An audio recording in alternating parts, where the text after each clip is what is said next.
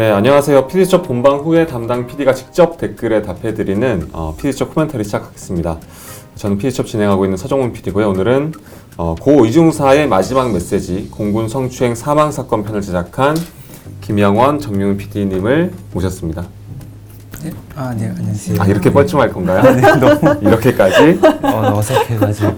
그 간단하게 저기 좀 두 PD님 소개 좀 해주세요.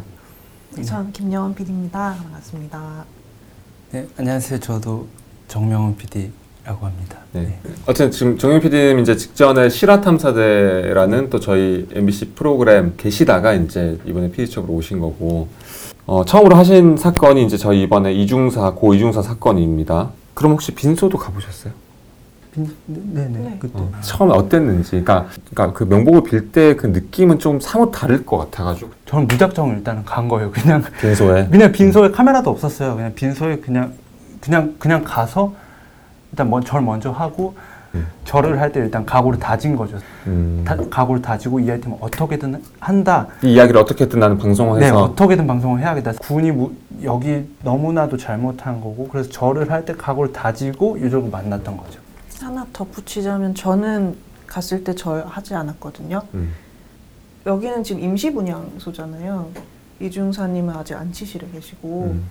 저는 희망컨대는 어쨌든 저희 방송 나가고 언젠가 언젠가는 유가족 분들이 아 이 사건이 충분히 이제 마무리가 잘 지어졌다 책임질 사람들이 다 처벌을 받았고 음. 해서 이중사님을 언젠가 장례를 치르시게 되었을 때 음. 그 장례식에 가서 저를 드리면 좋겠다라는 음. 마음을 계속 가지고 음. 있었어요. 음.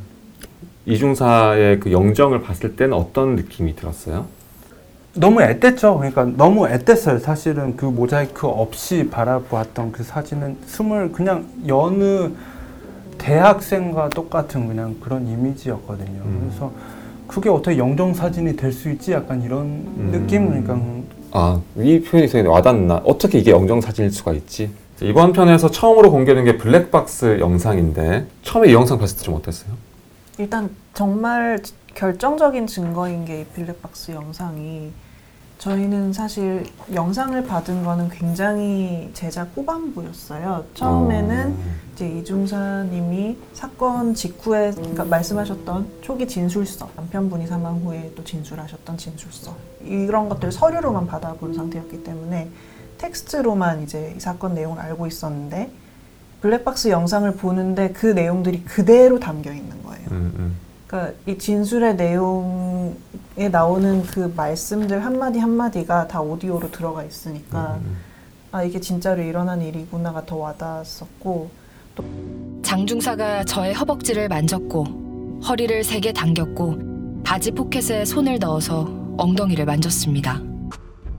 장중사가 저지른 성추행은 심각했습니다.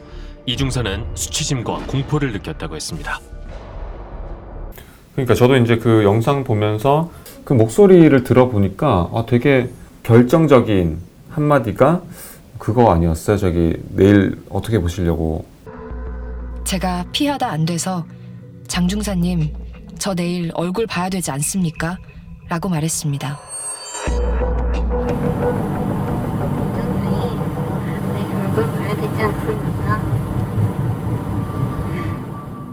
어떻게 보면 그 계급에서 할 수 있는 최대한의 거절 의사 표시 아니었을까요? 음. 군에서 상급자에게 당신 지금 선 넘고 있어요. 굉장히 나에게 지금 우리 내일 얼굴 못 볼 것 같은 음. 일을 하고 있어요라는 음. 말을 하는 거잖아요. 사실은 블랙박스 자료라는 게 사실 군에서 제공을 해준 거예요. 그러니까 군에서 이제 변호사에게 자료가 넘어간 건데 블랙박스의 그 타임이 지금 된 건 아니거든요.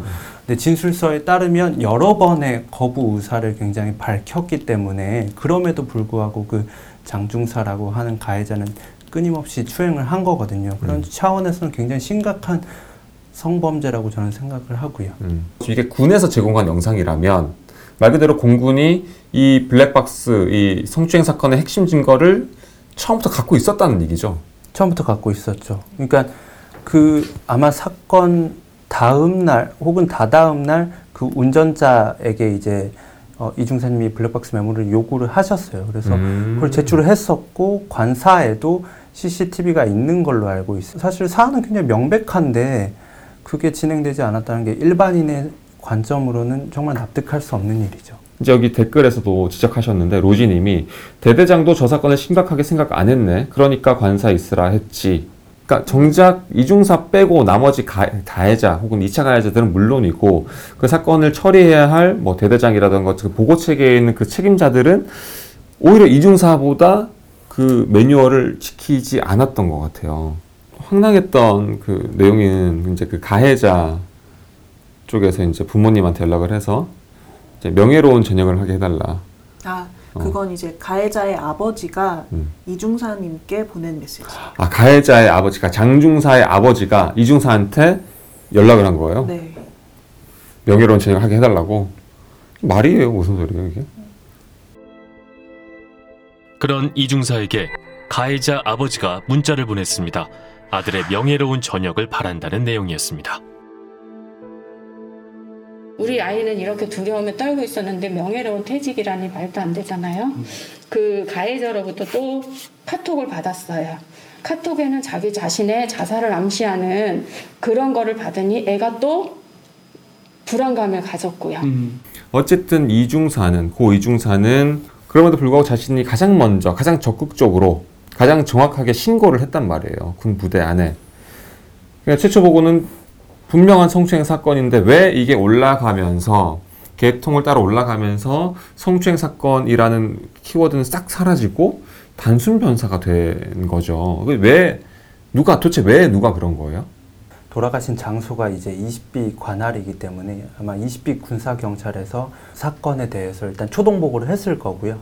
그게 이제 뭐 단장이라든가 혹은 공군본부 이제 군사 경찰 쪽으로 이제 올라갔겠죠.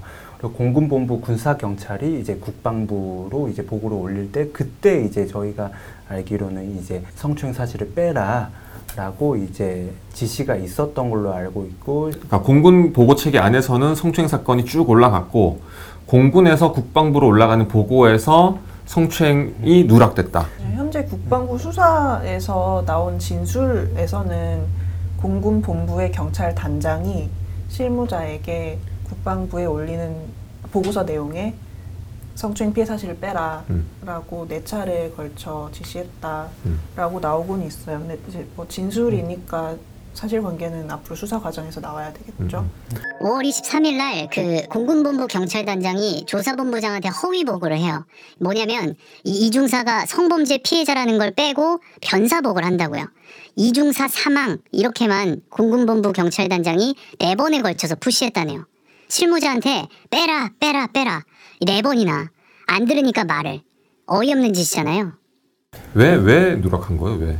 사실 이게 언론에 나오기 전에 유가족이 그 네이트판 커뮤니티에 먼저 글을 올렸던 부분이거든요. 그래서 사실 본부에서 처음에 그렇게 덮고 갔지만 국방부에서는 이제 양성평등과를 통해서 또 공군본부에 다시 물어봤었다고 하고 혹시 유가족에 그 글이 없었다면 공군본부에서 단순 변사 보고를 올린 뒤에 그 나중에 이제 유선 보고 성추행 사실이 있었다는 얘기를 하잖아요.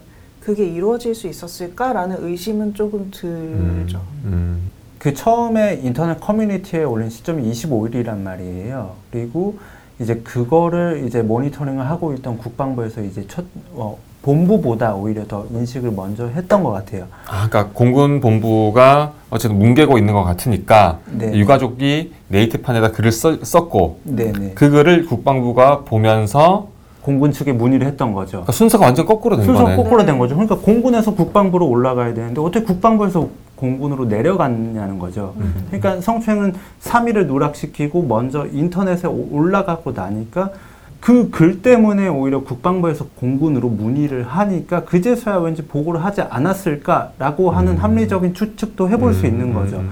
어떻게 보면은 그러니까 그 마지막 그러니까 극단적인 선택을 하기 직전에 그 며칠이 그러니까 전출관 부대에서 이제 자기 자신을 관심병사 취급하면서부터 좀 더 뭐랄까 더 궁지에 몰린 거 아닌가라는 생각은 드는데 그러니까 이제 저희 댓글에 이제 그런 얘기를 하시는 분이 계셨는데 팔라님께서 이제 22분 09초 찍어주셨고 이제 이거 저거 주도한 사람 처벌 받았나요? 꼭 잡혔으면 하네요. 뭐죠? 22분 9초. 출근하니까 너 두 달 청원 기간에 어디 어디 갔다 왔는지 시간 단위로 쪼개가지고 어 날짜별로 어뭐 하고 어디 가서 뭐 먹었는지 보고해. 음, 모르겠어. 지금 시골이 지치면 뭐 빡세다고 뭐 대대장 처음에 왜 PCR 왜 소산에서 안 하고 하냐고 뭐라고 하길래. 음, 대대장하고 통화했어? 응. 대대장이 직접 전화한 거는 관심 표명이야, 표명. 아닌데. 아니야? 응 말하는 거 보니까 그냥 꼽주는 거 했는데. 화가 난건 느낌? 응. 출근해가 하루 종일 여기저기 돌아다니잖아요. 얘가 인솔 해가지고 인사하러 다니잖아요. 사무실에. 그때 하나 따뜻한 눈길 주는 사람 없이 그렇게 괴롭게 괴로운 그 신고는 처음 봤다고 했지. 일단 뭐 몇몇 취재원들에 따르면 일단 기본적으로 이 성추행을 당한 사실을 알고 있었고 그러니까 군의 어떤 전반적인 분위기가 피해자를 가해자로 만드는 듯한 분위기가 있거든요. 피해자를 가해자로 만드는 분위기. 네네. 그러니까 예를 들면 장, 너 때문에 장중사 인생이 망하는 거다. 뭐 음. 혹은 뭐 약간 너 때문에 이 레이더반 전체의 어떤 분위기를 흐린 거다. 음, 이제 저도 다른 피해자분들 취재해보고 했을 때도 다 공통적으로 하는 말이 그런 식으로 피해자가 전출 갔을 때 모두가 안다. 음, 군 조직이 그렇다. 음, 관심병사로 찍힌다는 게 그런 건 거죠. 얘를 잘못 건드렸다가는 나도 또 신고당할 거야. 얘는 예민한 애야.